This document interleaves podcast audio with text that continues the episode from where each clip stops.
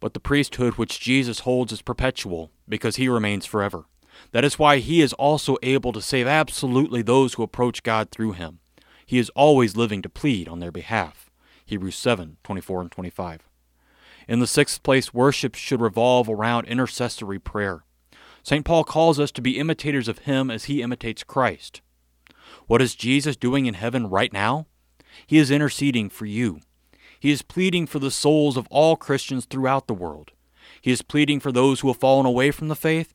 He is pleading for those who have yet to be called to faith. Jesus is always living to plead on their behalf. Corporate worship is surrounded and grounded in intercessory prayer. Through the service, we're praying and interceding for everyone. That is our portion of the Worship W.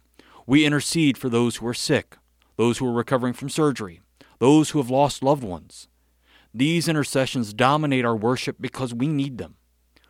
In these intercessions, we find ourselves and our worship grounded in the prayers and intercessions Jesus taught us in the Lord's Prayer. Jesus always intercedes for us at the Father's right hand because we always need them. Imitate your Savior. Intercede for those you know who are in need. Amen.